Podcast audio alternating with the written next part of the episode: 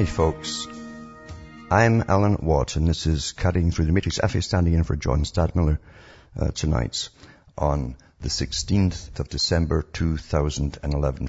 And uh, you've heard me, of course. I'm on at 8 p.m. Eastern, and I tend to try and chronicle this big system that we live in as we go through the big changes, the plan changes because nothing is happening uh, on a daily basis. The plans aren't suddenly drawn up in Congress or across the world by themselves. The, everything takes sometimes years to plan out way in advance. We're living through a script, as I say, and I tend to try and chronicle the big players who set up this system. Uh, their agenda It's all wide out uh, in the open, actually, for those who want to know about it. And we find even some of the stirrings coming out to, during World War II when they were discussing a post uh, a post World War II world, and they wanted to integrate this system into a, a, world government at that time, right at the end of World War II, and even put maps out, out of of this uh, new world with a, a, new Israel there. In fact, he called it Hebrew land, stuff like that. So all everything that happens, you must understand, is planned years and years ahead of the fallout that we see as things actually happen and we go through them. And that's what I try to do. We, we're really trained through propaganda from birth. We don't realize we're trained. Every generation is subtly altered from the one before it uh, through the educational system.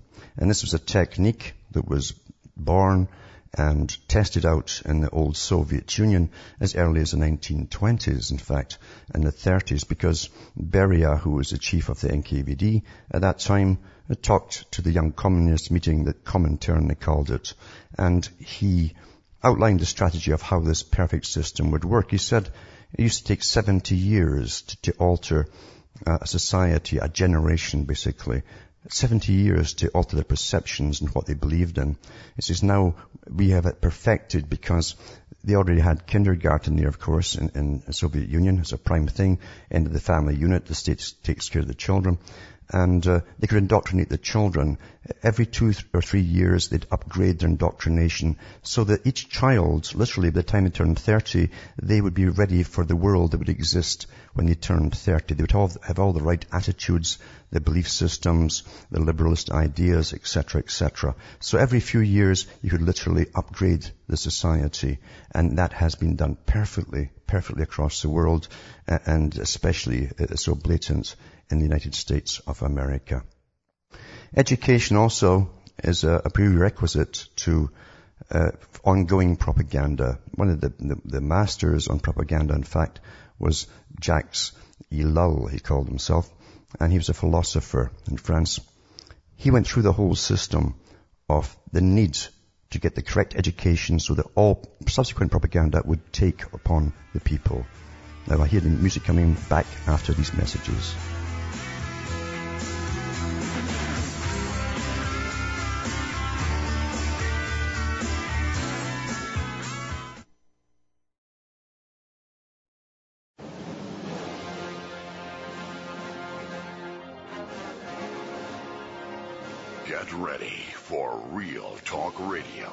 Listening to the National Intel Report with your host, John Stadtmiller. Hi, folks. I'm Alan Watt, and we're back uh, filling in for John Stadtmiller and talking about propaganda because it's so important to understand that pretty well everything out there is propaganda. It's a perfected science, perfected long, long ago.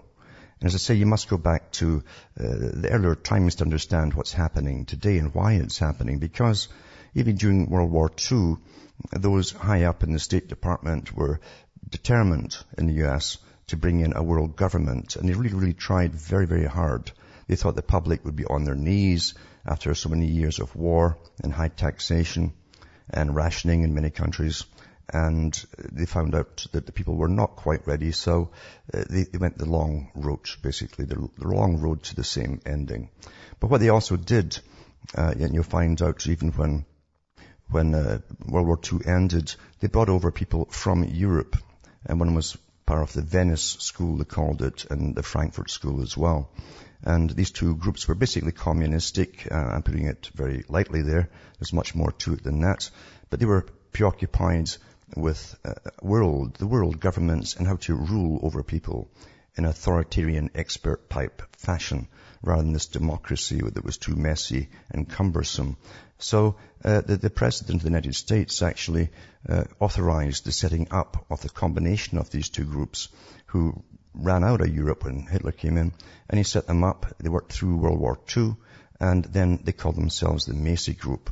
The Macy Group also brought in professors from all over uh, the world, including Lord Bertrand Russell, and their job was to so incredibly alter and radically alter the American culture and basically follow uh, the Marxist doctrine into the family unit, end of uh, Christian religion especially, and uh, and also the, the, liberalization of all social uh, norms, as they called it at the time. And the reason they gave for it too was to uh, uh was that U.S. They said the U.S. was so like Nazi Germany, a fascist in other words, that it could become truly fascist and that's what they hoped to prevent. So they wanted to bring in a world government, a liberal type system, but also ruled by the opposite of fascism, which is communism. It's just as totalitarianism, or totalitarian, and I believe basically they're, they're one and the same thing. They're two, two sides of the same coin. And you have the same kind of people in there with the same ideas. In other words, they don't believe that people can manage themselves and uh, they must be managed. As I say, democracy, they said, was just too cumbersome, too expensive, and uh, they couldn't get uh, things done quickly and swiftly because people had thought they had rights, and they would stand up and demand that those rights be um, followed, basically. So we know, for instance, that one of the big groups that worked with Macy's, of course, was the Council on Foreign Relations, another totalitarian group uh, that was set up really it came out of the 1800s with the Cecil Rhodes Foundation. And the Cecil Rhodes Foundation, it was in league with, with uh, Lord um, Rothschild at the time. Their job was to send guys across the world, start wars like the Boer War. And this is no conspiracy theory. This was admitted in the book uh, Tragedy and Hope and the Anglo-American Establishment by Professor Carroll Quigley, who was a professor, the official historian uh, also for the Council on Foreign Relations. They started the Boer War and they blamed the Boers for it, much like we've seen happening time and time again uh, with the starts of war. The same techniques are always used, and then you, you start it and you blame the enemy. So you, you, find that the Council on Foreign Relations came out of this group, uh, the Cecil Rhodes Foundation, but amalgamated with the Milner Society. The Milner Society was set up by a bunch of international moneylenders. Uh, that's, that's the real big boys, the guys who lend to nations and buy all their bonds as well. And uh, they formed the Royal Institute of International Affairs. In other words, they had a royal charter uh, by the king uh, to, to do what they were doing. So the king obviously was on board for this, this world system. And the American branch is the Council on Foreign Relations. Almost every, uh, fight all major media personalities are members of this organization. You can't join it because you want to join it. You must be asked to join it. And you're carefully screened and watched for years before they'll approach you. But again, it's, it's good too if you go to the right uh, Ivy League universities because they do have their scouts there and, and residents that pick them out and groom them for their positions. A few nights ago on my own broadcast, I put up a list of the so-called experts list of the Council on Foreign Relations. I might, I'll put it up again tonight on my own website, cuttingthroughmatrix.com. And you can see this international group. They have, they have departments in every country across the globe. Now, they also, this Royal Institute of International Affairs dash CFR was not only to control all media and all propaganda and, by the way, entertainment, but also to, to go out, send guys out uh, and through corporations. They would build up corporations and monopolize different markets. They would go out across the world and they would uh, take over all of the world's resources. This was the world they talked about even before World War II, during World War II, and after World War II. And they've been awfully successful at that too, because as you've noticed, your water supplies are getting owned by fewer and fewer corporations. I, personally, I think it's just one corporation and we're given the appearance of competition. I really do believe that. The same with the agri-food business. Five agri-food uh, companies own the, basically the food supply of the world and all the seed as well. So uh, I would say their agendas worked awfully, awfully well. As far as the cultural takedown, uh, they've been very successful at that because they used everyone's tax money for years to liberate the female. That was important to unleash Eve, as they called it at the time in their own writings, because Eve would go the same way as Eve would always go. It's worship me and uh, I'll do what I want and uh, I'll have fun instead of having a family. That was so important to destroy the family unit. So the pill came out just in, along with uh, the 60s, the swinging 60s. And that was promoted from the top down. All of it, the drugs, everything came from the top down. All the top radio hosts and television hosts had uh, rock stars on falling off their chairs and it was all tee hee, isn't this fun? Including Britain as well as America. And in other words, this was the culture they were promoting from the top down. Now, why would those who were in charge of your country uh, want to have the, the population emulate what they were seeing there? Well, it's obvious they wanted you to emulate what you were seeing, and it took off like crazy. The big foundations, of course, which are the fronts for the distribution of money and the agenda and think tanks, they run the non-governmental organization armies across the world. They also get in on the Act too, and they help fund a lot of the big, the big festivals in the 60s and 70s as well. To take down society. They wanted to depopulate the world as well.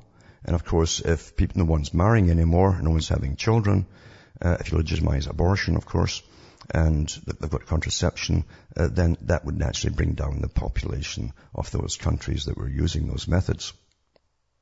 Old agenda, the communist is identical, as I say, to the communist manifesto. Every plank in the communist manifesto has been accomplished, basically, when you look through them. And what we have today is simply the turmoil at the ends of an age, basically because the big boys too, they use professors who classify uh, history in ages. And we're at the end of an age, an age of commercialization, of consumerism, and we're post-industrial as well. We're post-consumer, but they're also saying from the big think tanks at the top, like Club of Rome, we're also post-democratic. Now, it was a much faster way to end democracy than let it peter out gradually and gradually as you're ruled by experts. And we've been ruled by experts, of course, on television stations, even the weather stations for many, many, many years. That's how you're conditioned to accept expert opinion, regardless of the propaganda behind it. But as I say, the best way to do it was to, of course, kick off uh, the new American century that was the 21st century, which really started in 2001 with a world war. A world war that would be so vague too, uh, that they could expand the meaning forever, so they used terrorism, a war on terror. Because they wanted to reshape the whole globe and bring in this new system that's been on the go for an awful long time actually, uh, now that society is ready to be mastered. You understand when a society has been conquered you have all the problems that you've grown up with. You've watched, you've read about all the problems. The mass welfare state was promoted, of course, because they needed women to be uh, the ones who would want children to bring up children by themselves. So the welfare state was really created for that reason. So much so that in Britain and most European countries in the 70s, early 70s, they said that their massive building projects would be to build single parent family units and they went ahead and did it. They, they knew exactly where it was all going because there's only one way it could go. It was being pushed that way. And as I say, now today we're at the end of that because even the matriarchal system is being taken down as well as they dismantle the welfare state. Now everyone is helpless. You understand? No one, no one can get on with anyone else for very much of a time period at all. And when you, when you are like that, the government is big brother and big brother, brother can talk directly down to you. One of the big propagandists for this world regime in the early 1900s uh, and late 1800s was H.G. Wells, who was picked up at school and uh, basically groomed for his position as a propagandist for this secretive group that called itself Milner, Rhodes, and then Royal Institute of International Affairs. And I'll talk about what he said when I come back from this break.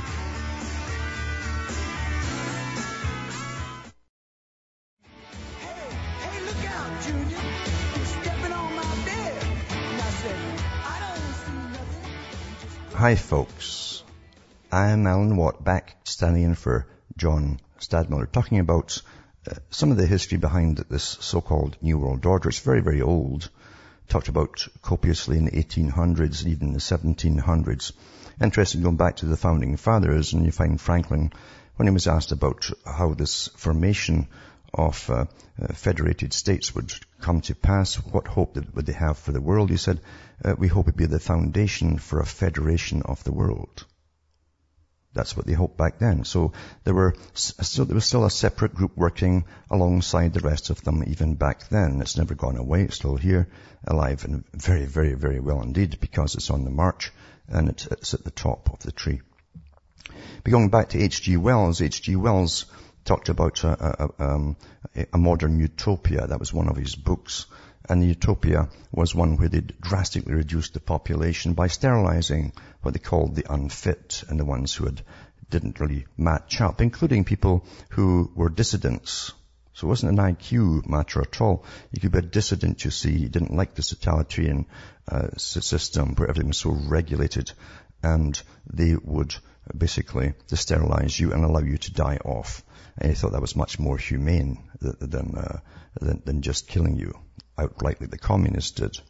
But he also belonged to the Fabian Society, which had a, a, desk basically right next to, to Lenin and Stalin. And they got all the information coming and going for many, many years into the US and Britain, right from the desk of the Kremlin.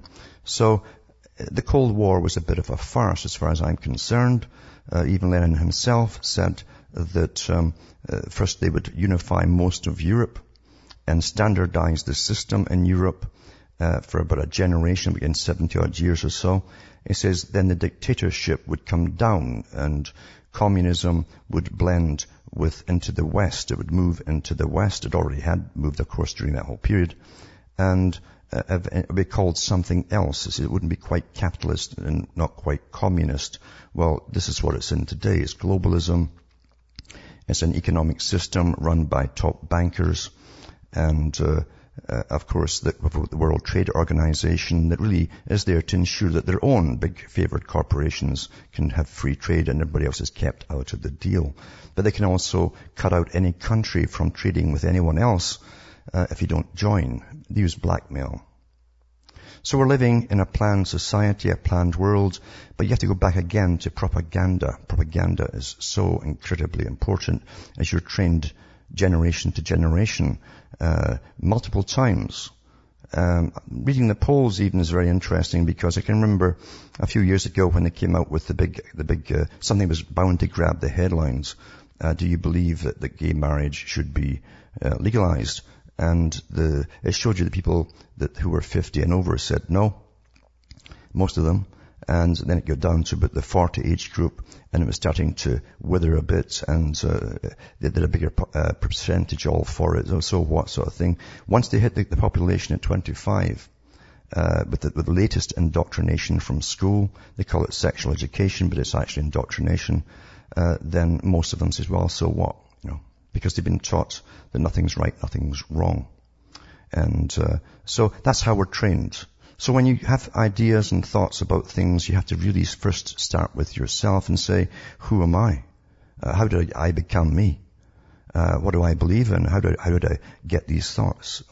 And, and retrace all your, your, your thinking patterns and belief systems and come to your own conclusions to realize that this has been an incredible war that you've been living through all the time and it's never been openly declared upon you personally, um, at least not at your level or the media level, but it has been way above uh, that level.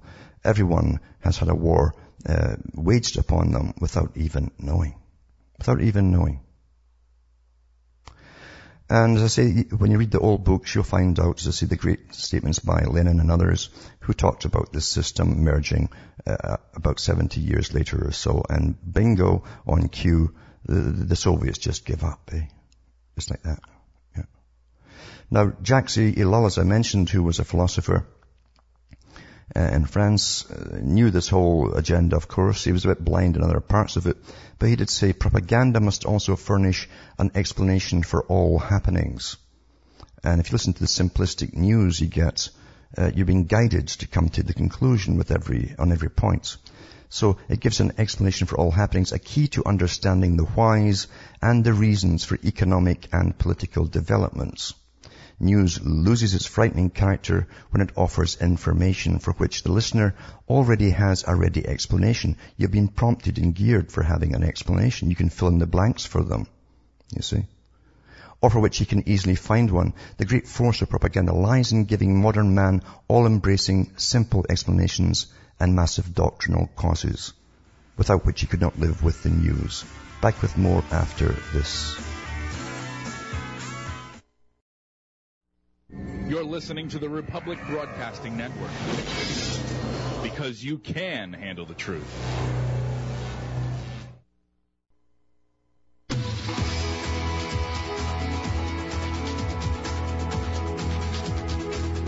You're tuned in to the National Intel Report, the real talk radio show.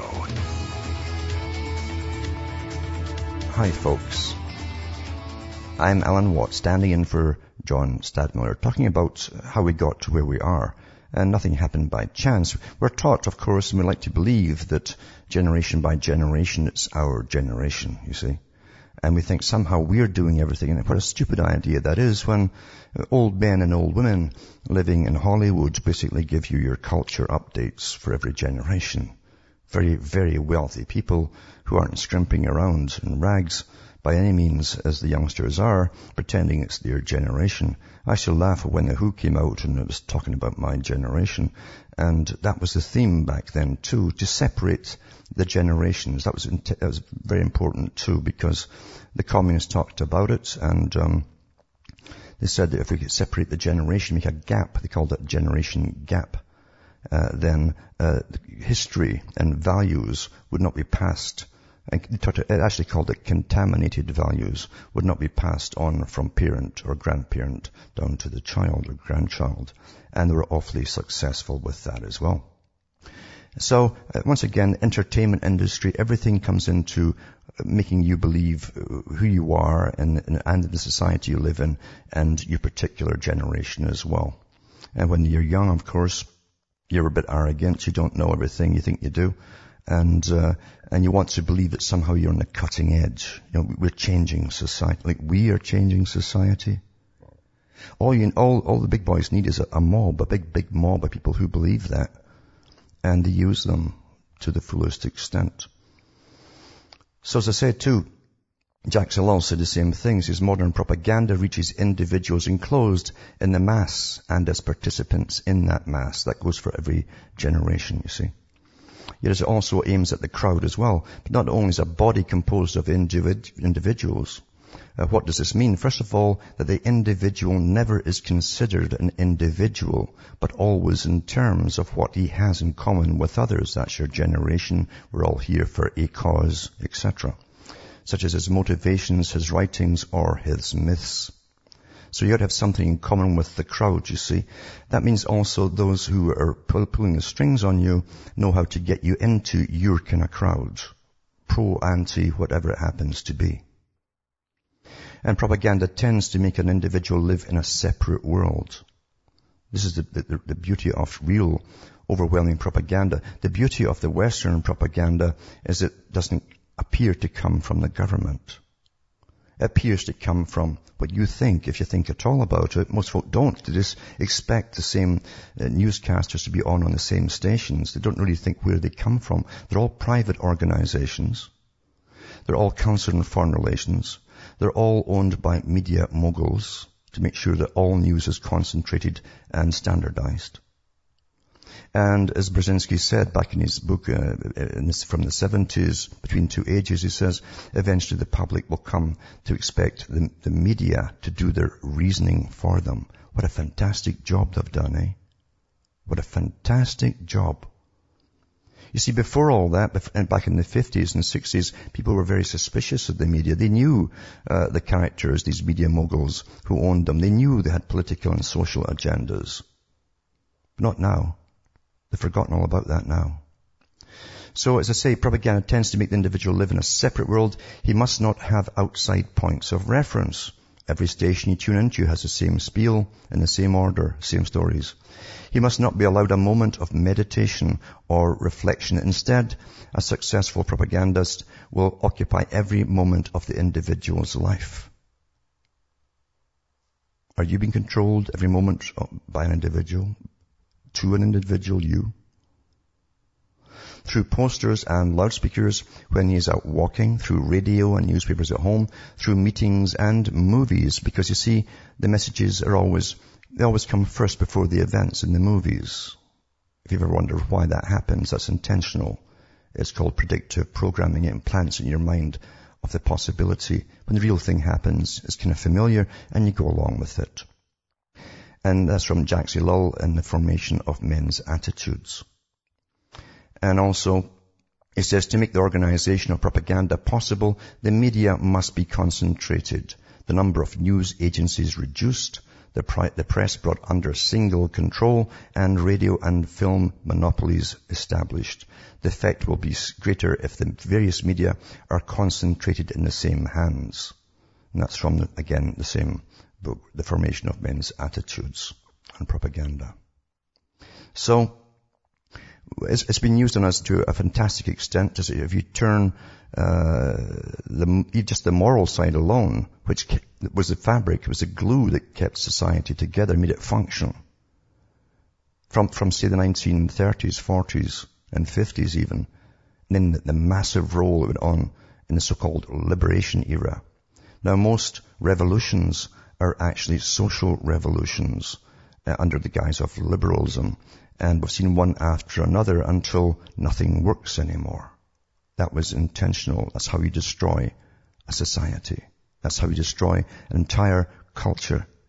And when they're destroyed, they're helpless because no one will stand up for anybody.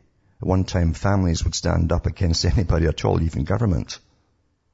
But as H.G. Wells said, our aim is to so destabilize and eventually diminish any family ties that no one will stand up for anybody. And then Big Brother, the government can, can talk right directly down to you. And when they come for you, no one's going to stand up and help you. That's the totalitarianism that H.G. Wells salivated over for his organization that he worked for. Incredibly effective. And the, one, one of the organizations worked with, it was the Fabian Society, George Bernard Shaw, uh, who again was elevated because these guys are elevated up to be writers by the organizations that fund them and make them well known. And uh, Shaw said that eventually you, the people, will have to come to us and justify why we should allow you to stay alive. What are you doing for the great society, for the greater good, etc., etc.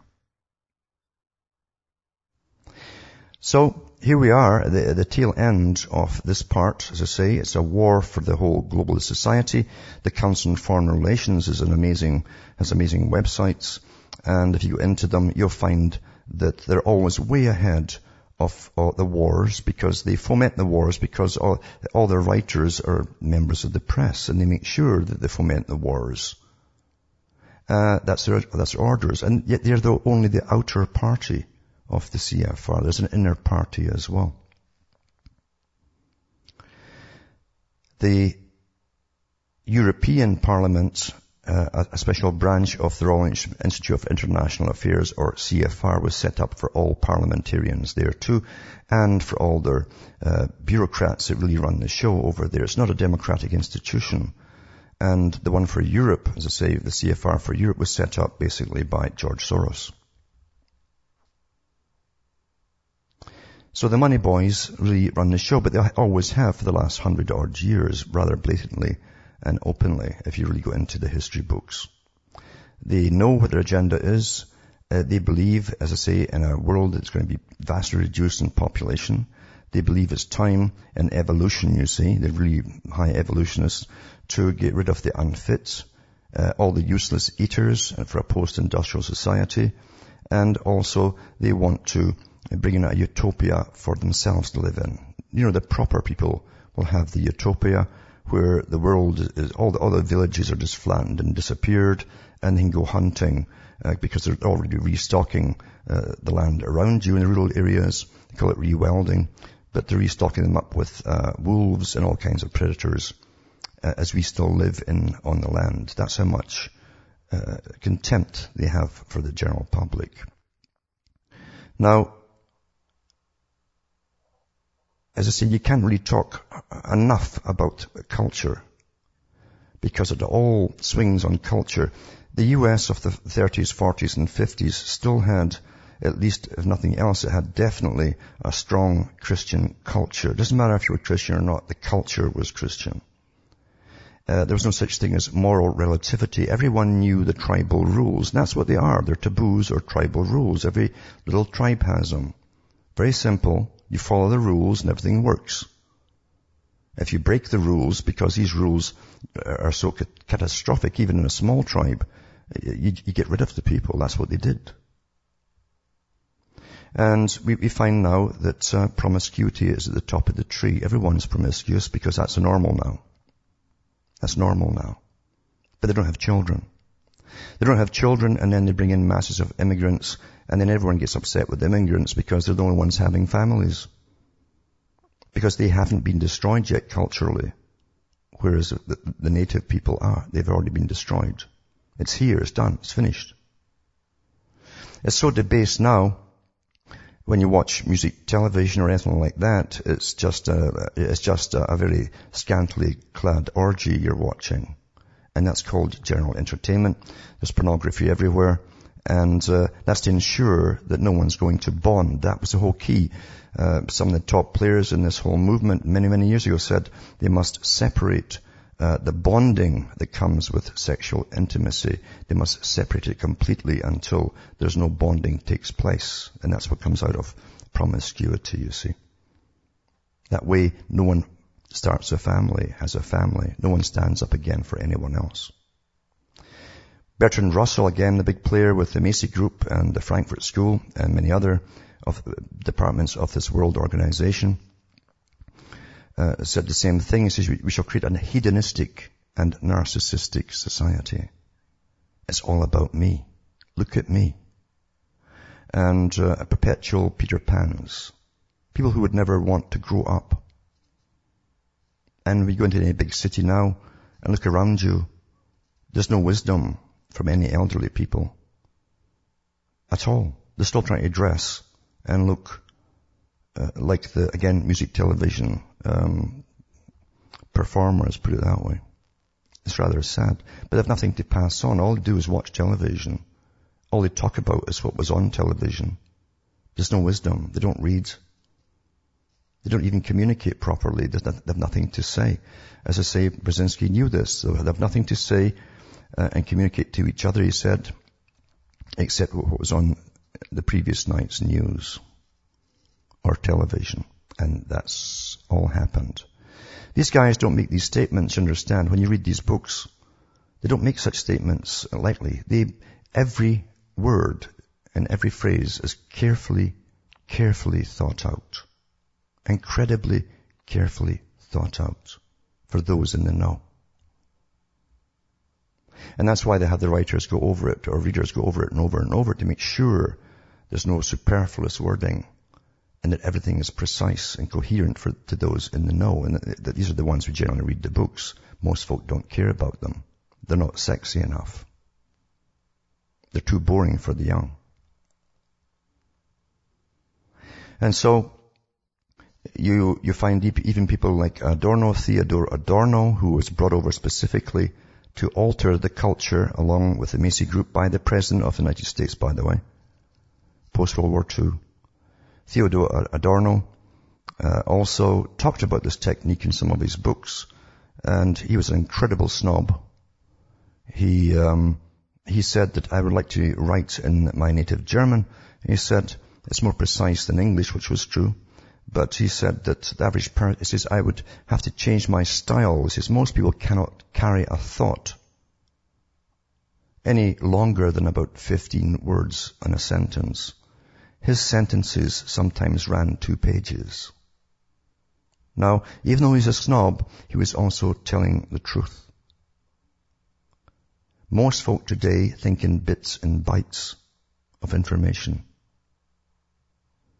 And before that, people used memory. You could follow a conversation. You could follow a thought or a sentence, even if it was two pages, without losing the initial thread of the start of the page. Most folk can't do it now. We've been so dumbed down. So dumbed down. Other techniques have been used on us as well. We know that IQ has dropped. Uh, a few years ago, the UN readjusted the new IQ, the new normal, to a few points lower. We've all been poisoned with the drinking water additives. We've been poisoned with inoculations.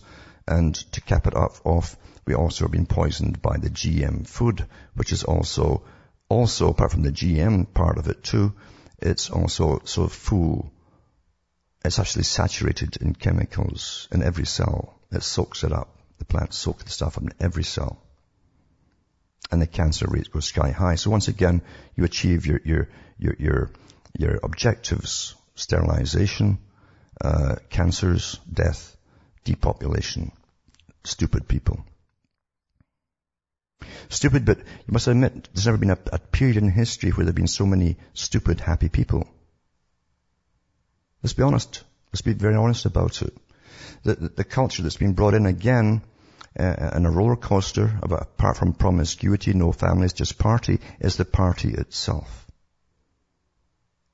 Many, many years ago, youngsters never thought of partying every weekend.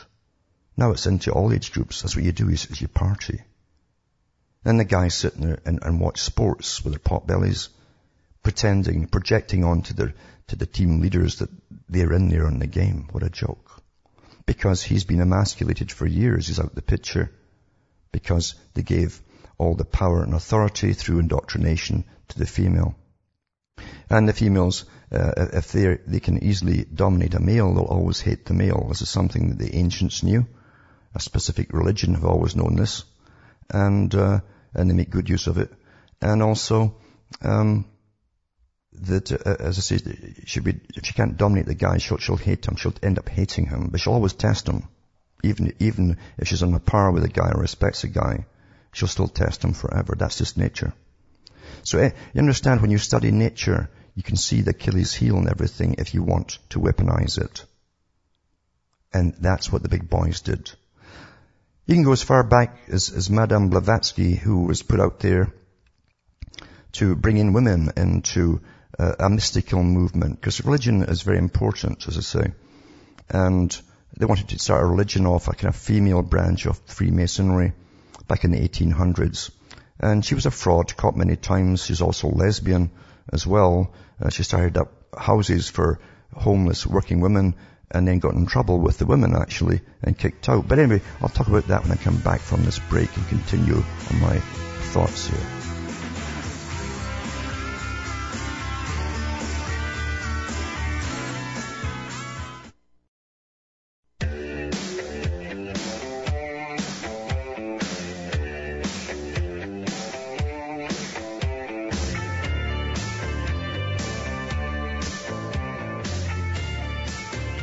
Hi, folks. I'm Alan Watt, standing in for John Stadtmiller, and uh, I was going to talk about uh, Blavatsky there for a minute, but uh, she did say made some amazing things about the future because she was in on the Masonic idea too, because Masons at that time were radical, they were revolutionary in fact, and that was well known. But uh, I've got callers hanging on the line here. There's Larry from Louisiana. Are you there, Larry? Yeah, uh, you you mentioned religion. Who was that that said religion is the opiate of the people? Well, Marx said it, then Lenin said it, and Lenin. Yeah. Do you do you do you think that uh, they had had a couple of huffs of the good stuff, so they knew what they were talking about? Uh, like, let's take them Taoist priests. Are they like a junkie down in the gutter just crawling around, or is there a methodology in which one could use a thing like that and live a, a pretty much normal, successful, and productive life? You talk about using a religion successfully. Um, of course, even in ancient, actually in, in pagan times, in ancient times, uh, compared to, to the modern standards, pagans were more moralistic than we are today. Oh, okay. Well, I was just wondering because you know, you know the the, the Taoists they they use opium as a part of their religion, but they're not just stone junkies uh, out in the corner, uh, gazy eyed and. Uh... Yeah, I mean, you, you take you take some sects of India like the Jainists, and, and they use uh, hashish in their ceremonies, so they are stoned, absolutely. And even Blavatsky and Theosophy, they used to bring in um, uh, bowls of burning hashish into the into the halls. Everyone got stoned during the lectures, and that's why they became true believers. but so drugs have been used, and the ancient Greeks also used drugs as well for some of their high ceremonies um, where they would actually go out. It was, it was a day where you went out and grabbed any woman and just simply raped her on the spot. Uh, but they took a lot of drugs before they did that. So uh, drugs have always been used uh, actually in a lot of in a lot of religions. Uh, still are in some of the present modern day religions as well. But um, you'll find in those who, who run the world who always had this alternate agenda. Uh, they've always used drugs in, in their, their high uh, courts, the ceremonies and so on. Uh, they have their own particular uh, belief system. Yeah. Okay, well, thank you. I just wanted to get your ideas on that. Thank you, Alan. Okay. And there's Rodney from Illinois on the line too. Hello. Hello, Al. Yes. Yes, sir. Uh, Go ahead. I do enjoy your I enjoy your shows in the evening. Um, I'm thankful for this opportunity to call in. Um, I've failed uh, to get through on a couple of occasions. I've got a friendly debate going on with a good friend of mine, and it centers around the concept of conspiracy. Mm-hmm. My friend says when he is confronted with a scenario where conspiracy or incompetence are the obvious choices, or let's let's say just two uh, choices at the top of the list, he prefers to err on the side of incompetence. Now, I myself um, choose to err on the side of conspiracy, as in malice aforethought. He chooses to err on the side of uh, incompetence with no thought. Mm-hmm. And this is a concept I've been wrestling with for 20 years. Yeah. Now, as, as you may guess, being a um, um, a, a listener of your program and uh, what I've just said, where I come down on this. But there there seems to be still a dilemma uh, trying to um, identify the motive, the the intent, and just how widespread this filters down um, from on high. And I Yeah. wondering if you could address this Sure. dilemma, this debate. I'll do that when I come back uh, from this, this break, okay?